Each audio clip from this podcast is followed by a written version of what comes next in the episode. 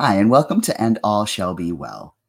I'm Megan Rohrer, and I am your host. Welcome to this third part of my conversation with Cynthia. But don't worry if you haven't heard the other two, it's okay because in this part of the con- conversation, Cynthia actually turns the tables and asks me questions about how I stay well and how I have uh, managed to kind of pursue wellness in the midst of a lot of careers that are tackling tough things. And uh, I think you'll appreciate the conversation. It's the kind of conversation that people who do long term jobs that are, are on the hard pile, things that aren't easily solvable, it's the kind of conversations we have amongst ourselves. And so, if you've ever wondered how do people doing tough jobs speak when no one's looking, uh, I think you'll see a glimpse of our conversation. And I hope it inspires you to seek wellness where you can, as often as you can, in as many ways as you can. My name is Cynthia Nagendra. Also, it's pronounced Nagendra, but I have been using both lately. But my name is Cynthia Nagendra slash Nagendra, and I use she, her pronouns. And I am talking from San Francisco.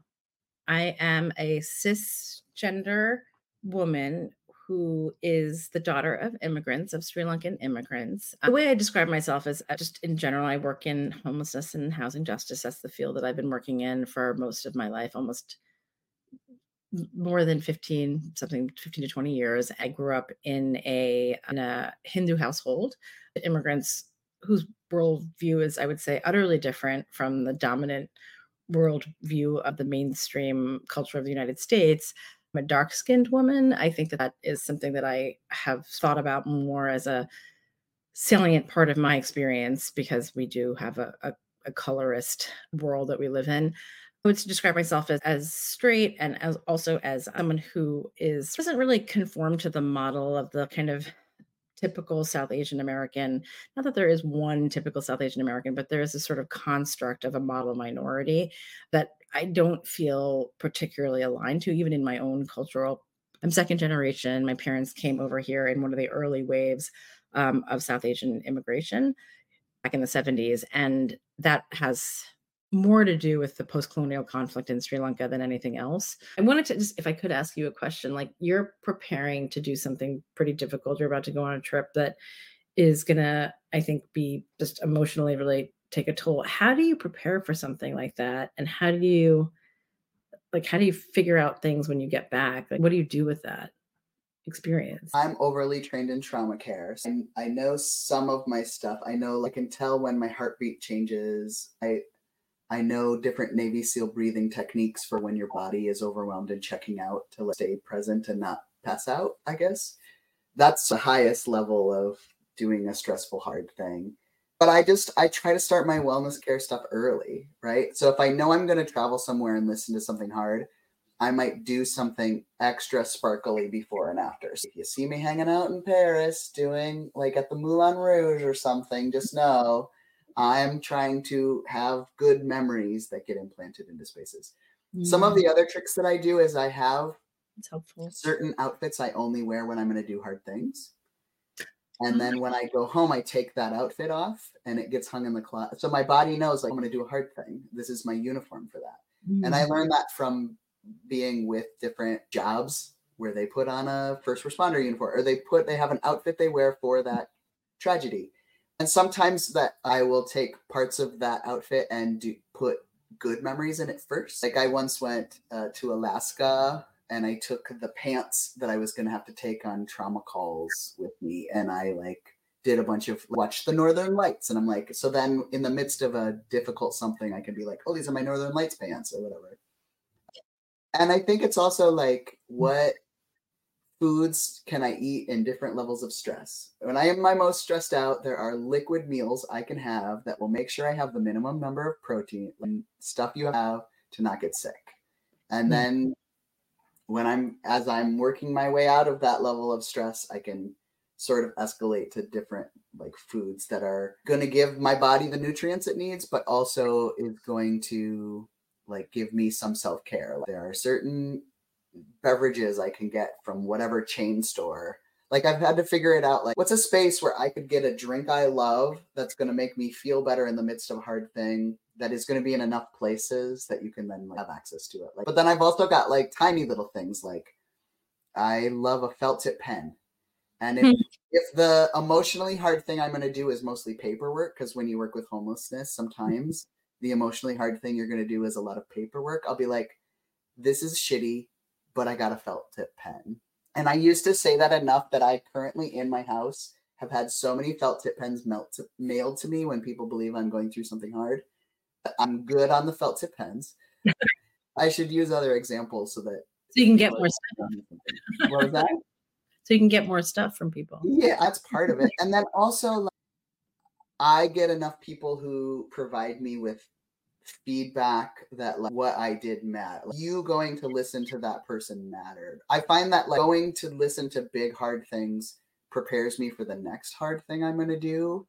And so sometimes that means that I will have traveled to feeling like I went to Sri Lanka so we could talk about it. Or like just taking little moments like that. I intentionally have tried to travel to places, not because I'm learning everything about a culture, but because I can relate to someone in a hard moment by talking about like I had this meal once and it was really good. Oh, you like the meal that makes me feel at home.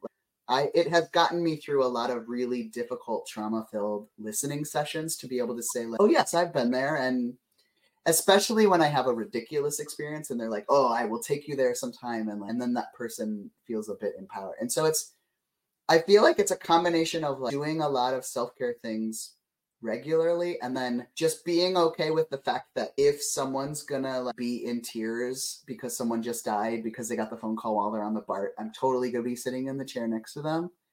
And so it feel, feels like over the years i've put in my time. You have to do 10000 hours to be good at something. That i've been to enough hard stuff now that i trust myself to be able to like sit in silence when there are no words and to receive stories and the other thing, because I'm on social media a lot, people sometimes think that I'm posting in real time what mm-hmm. is happening, which sometimes I am and sometimes I'm not.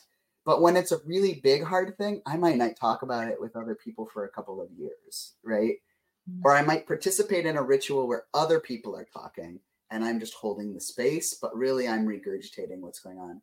And I don't typically talk out loud in like a re- recorded forum or like putting it out on social media how I genuinely feel until I've like worked through it enough that I feel like I can truly like amplify stories rather than just what's going on inside of me. But that takes years. I hope people don't have to go to enough trauma call outs that they know what food they need to eat until they can eat again. But you might as well learn that if that is going to be your job. And so I I don't know if that fully answers your question, but it's different things, different times. Sometimes it's just like not getting sick at the same time as everyone else because I knew what vitamin C to take or whatever. And not that you can prevent every illness, but like it's sometimes it's just like doing the pre work, doing whatever pre work you can do so that when the really hard shit hits the fan, you're more ready than you would have been if you didn't.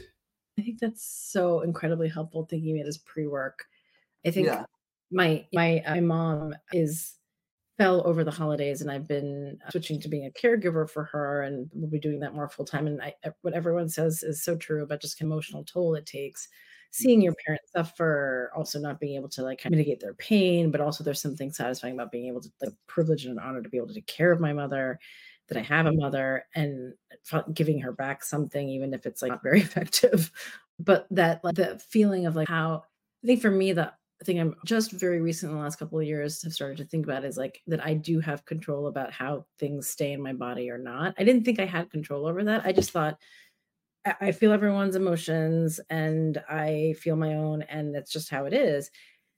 And I didn't realize like there might be some ways I can mitigate that or screen door that a little bit. Like everything doesn't have to come in. Everything things can also go out. And I don't know if I figured out quite how to to do that, but like the thing that was first years at St. Anthony's when I would do people's intakes every day, and I was like holding back tears every day, hearing their people's pain is so moving, and also just it's like, how do I what do I do with all that sadness? And I'm trying to figure out how I can be sad, but not let it like, like eat at my own insides. so that is challenging but like the idea of doing pre-work and all of these different ways of associating that like there's a before and an after that there's positive ways to associate even painful experiences i think that is so helpful.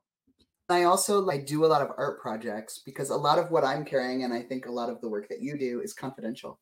I heard a lot of hard stuff that is confidential. I can't share the story but i got to get it out Mm-hmm. And so sometimes I'll do that through art, and sometimes through mediums I'm good at, and sometimes where it's just like crappy art, and then you throw it away later. Having kids is helpful for that because they don't care. But like, so I think like the whether it's like poetry or music or gardening or sculpt, like any of those things, just trying to get it out somehow is a way that you can do that. One of the things that I've been doing is this might be illegal, but it feels like a thing that if it's illegal, I'm okay with that. Is when I was in when I was in Uruguay, I saw that like when there are holes in the sidewalk, they will patch them with tiles and then make mosaics in the spot. Like so, the whole sidewalk will be cobblestone except for one is missing and they don't have the replacement. So they just make it like purple beautiful tiles, right? And and I was noticing as I work in the tenderloin the sadness that is everywhere and also that like there are very few like beautiful things out in the world. There are murals that are very up high so that you can't like spray paint over them, but there's not a lot of like grass. Yeah, there's not a lot of people don't leave stuff on that you can touch it area because they're afraid it will be stolen or graffitied or feces on it. And so I just was like, I'm just gonna start on certain days when I find a pothole on a sidewalk fill it with mosaics. Oh, it's such a great idea. That's beautiful. And making just these little patterns that sort of look like flowers and filling it in. I haven't found the perfect combination of what concrete can withstand people who pick things out of the sidewalk when they're looking for substances in, in certain addiction states. But mm-hmm. it's like I don't care. if This is it's still better than the hole that was there before. Sort of with this idea. That sounds so yeah. satisfying let's go make some we'll go make some flower mosaics in the tenderloin. Because for me it's the purpose is that all people deserve beauty no matter what where they are in life and that the sidewalks are this space that people live and it feels like a sense of shame for themselves. And so what if there were you can't like grow a flower there because people are walking on the sidewalk. And so i love this idea of like gonna plant flowers of beauty but like in the spaces that are broken there's so many different cultures that all of those ideas checked and borrow from but it's i'm certainly not the first person who's ever tried to fill potholes with mosaics because i like youtubed it to try to get hints about what concrete works the best in there but yeah so we'll just have a, a brigade of people who do hard jobs who love the tenderloin and want to just try some stuff. And so that's my like, just keep trying stuff. And whenever i've worked in jobs that have no completion like yes, we're gonna fix homelessness in San Francisco because the, the only thing needed is housing. Like that, it's that simple. But it becomes more complicated because people want it to be more complicated, and um, in those hard jobs, like I find that I personally, for my wellness, need some things that are tangibly completable. Oh yeah. I like washing the dishes. I it's done because so many of the different ways that we're in the world, uh, you can't just like do a checklist of like, what's done. Like feeding the homeless, they're hungry again at the next mealtime. Like, didn't complete it, even though you completed it. And so it's like, so I try to like, find little things that, that are like that, like building a shelf or like just like little projects where you're like, I did it. I totally get that. My, yeah. my, I, I just hired a, a number of new staff, eight, nine, ten people, and various age ranges, but uh, more on the like generation below me or two. And I think I started off when like the first day is saying there's you're gonna your your calendars are gonna be filled up with meetings and projects and all of these things are gonna just fill your days. But for the first few months, or at least build in some time to to spend time with each other, to spend time with the providers, to spend time with people experiencing homelessness, and really if it's going to feel like you're going to think about impact in a different way. I've had to start thinking about impact in a different way. Are we going to end homelessness in the next six months or the next five years? I don't know. I would like, I mean, we've got to keep trying, but that, that's got to be the goal. But it doesn't mean that everything we do uh, short of that is not impact. Being good to each other, and becoming be friends with each other care about each other you might not work together forever but like over time you're going to see each other in different spaces and you're going to be so glad each other and that's what's carried me through the last 15 20 years is like people i worked with even 20 years ago and even when I worked at the Tenderloin, people from St. Anthony's from 15 years ago remember my name. And that's it feels like a real honor that people would remember. And also that like, I feel like it makes an impact. I might have said hi to a person one time. Someone came up to me. I was in the Bayview Navigation Center, I think. Someone came up to me and was like, Cynthia, a person was a client of mine, I think 15 years ago, and just like had all, all this information that they remembered. And I was just like, blown away. I didn't, I definitely didn't do very much in that situation. Uh, to help that person, but they just remembered whatever the interaction was, and just it, it reminded me like these the interactions really matter. People often say like, should I do when a person experiencing homelessness talks to me? I'm like, look them in the eye, ask them what their name is, even if you don't have anything for them to give them. Like, just like people, because someone once told me like, "We'll just look past me. It's I'm not a human," and that is the most that is got to be the most hor- horrible experience over time. You don't think of yourself as a person, the more you're not going to treat yourself like a person. And I just think like that, those small things make a difference. And like the thing around like seeing things that are beautiful around you, like it makes someone as a provider, I don't want to, there's a provider in the Bayview who takes care of young people and they often try to really beautify their buildings, flowers, nice murals because the kids they listening to the youth were saying what makes me feel okay i'm in a safe neighborhood is when there's flowers and trees around. And that really stayed with her, this executive director, and really stayed. What a simple thing to say. And but it's true. I look around my neighborhood, it's beautiful. There's lots of trees. It's not like that in some of our other neighborhoods. And of course, it because it makes you feel like the people in that community care about the place that they live and the people that live there. It's so simple. And it's a yes homelessness i work in this because people the people who work in it are mostly wonderful and do everything they can even small things to make people's lives better. And homelessness is a solvable problem 100% believe that. And because there's you can do little things i think. And i tried i don't know if i'm trying to be like pollyanna about it now or if i'm naive or i'm just trying to tell myself to feel better but i think those things we have to look at these things in smaller increments yeah, I took my kids out. My kids were adopted when they were three and four from the foster care system. And, and from our data brains, we know like a 90% chance of being homeless because people who are in the foster care system just extraordinarily high rates of ending up with homelessness at some point in their future. And so we talk about it openly. We talk about what are the ways you can go to college in the future? What are the types of crimes that mean you probably are going to get all funding taken away? Let's just be real. Because everybody's going to make mistakes in, in in their life, but what are the ones that are going to have different kinds of consequences? And we went out this past week we made like 150 peanut butter and jelly sandwiches, which we do on a regular basis whenever we want to honor Bayard Rustin and all he did.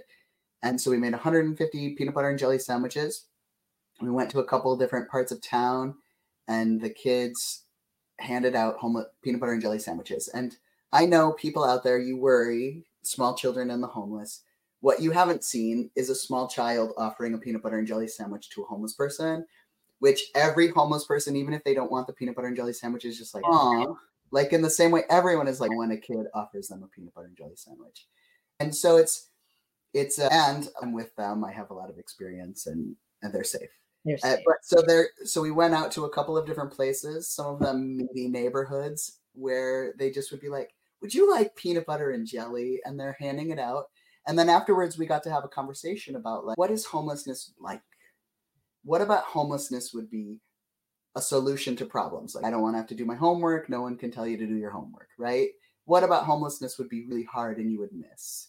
And mm. then what? How would you want to be treated if you were on the streets, right? Because preparing them for whatever circumstances might come in their future. I'm gonna be someone who's like, you can live in my house, you'd be homeless. But like worlds take a lot of different divergence as people get older. But then just talking really openly, like, why is this why is it that so many foster kids end up in a space like this? And what how do you how would you want it to be different?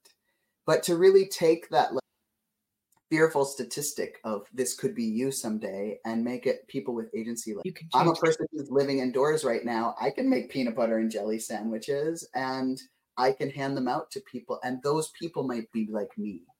It for me is it just it's what you were speaking about with community perspectives and treating everyone like they're wonderful and and so is that going to solve every difficulty in that homeless person's lives who knows what a peanut butter and jelly sandwich might do but like but it is an encounter that we can have as human beings caring for each other in a new way that changes the conversation. Like every single person who hated a homeless policy in San Francisco had to go with a little kid and hand out peanut butter and jelly sandwiches.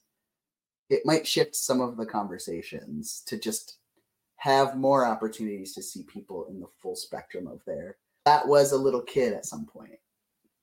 Hmm Right. And agency, I think maybe that's something I that sense of agency, that's what makes me feel like I have to if I continuously to feel if I continue to feel like I have some agency, even if it's being nice to a neighbor that maybe isn't that nice to me or something like that. Like that or if they are nice to me, whatever it does, like just having some agency. It's when you feel helpless that you start to feel hopeless. And like when people have lost hope, then you need to have hope for them. And that, I mean, I think agency is something that is for me. I think I haven't zeroed in on it, but that is an important part of feeling like, yeah, these problems are enormous. They're comp. They're homelessness is simple. Give people housing and help them stay there but obviously it's in a very complex society that makes that difficult concept is easy application difficult and so when we're talking about economic disparity you can get disillusioned and feel like what can i do? But, but agency keeping that sense of agency i feel like is is so central to to feeling better and feeling well. I appreciate you. I hope that uh, you have tiny little wins that feel real and and you hold on to much deeper than the nicks and the cracks and the tiny little losses that that break into the world because i i just think the embodied learnings that you have just from how close true colonialism has been in your family's line and uh, from the ways i think that, your religious background make you more open to diversity and complexity, I think it is such a real gift to the world. So thank you. Thank you. Thank you for having me here today and letting me talk so much. And there's, I'll, I'll just say one last story that think, thinking about the colonial aspect of my family's history, my parents were born as colonial subjects to the British Kingdom and or British Empire. And we go to this restaurant in in Staten Island. I was home over the break, and there's a restaurant we love going to, a Sri Lankan restaurant, and it's owned by a Sinhalese family, and that's the family that literally some of our family members have. There was riots in the 80s and 90s that, like, where my family members lost everything. Their house was burned down, and it was perpetuated by the other ethnic group, and all of these things have happened where they never got their lives back, or they suffered a lot at the hands of this, this idea that it's this other ethnic group. And we were sitting in this restaurant. It's by a Sinhalese family. And my husband asked, like, he was just like, oh, wait, this is a Sinhalese restaurant? And he was thinking, well, wait a second. Like, and we were like, yeah, we don't even think about it because we interact with Sinhalese people and Sinhalese families and businesses all the time. We never think this is another, this is, we, we can't go in here. This is another.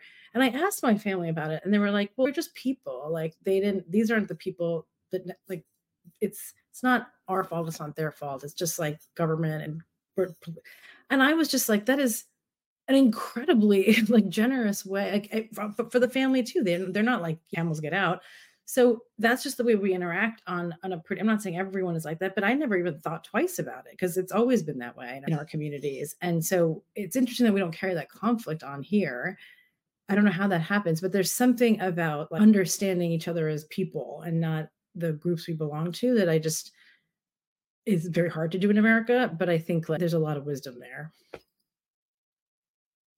And my family does plenty of mean things too. We're not like saints. I'm not a saint.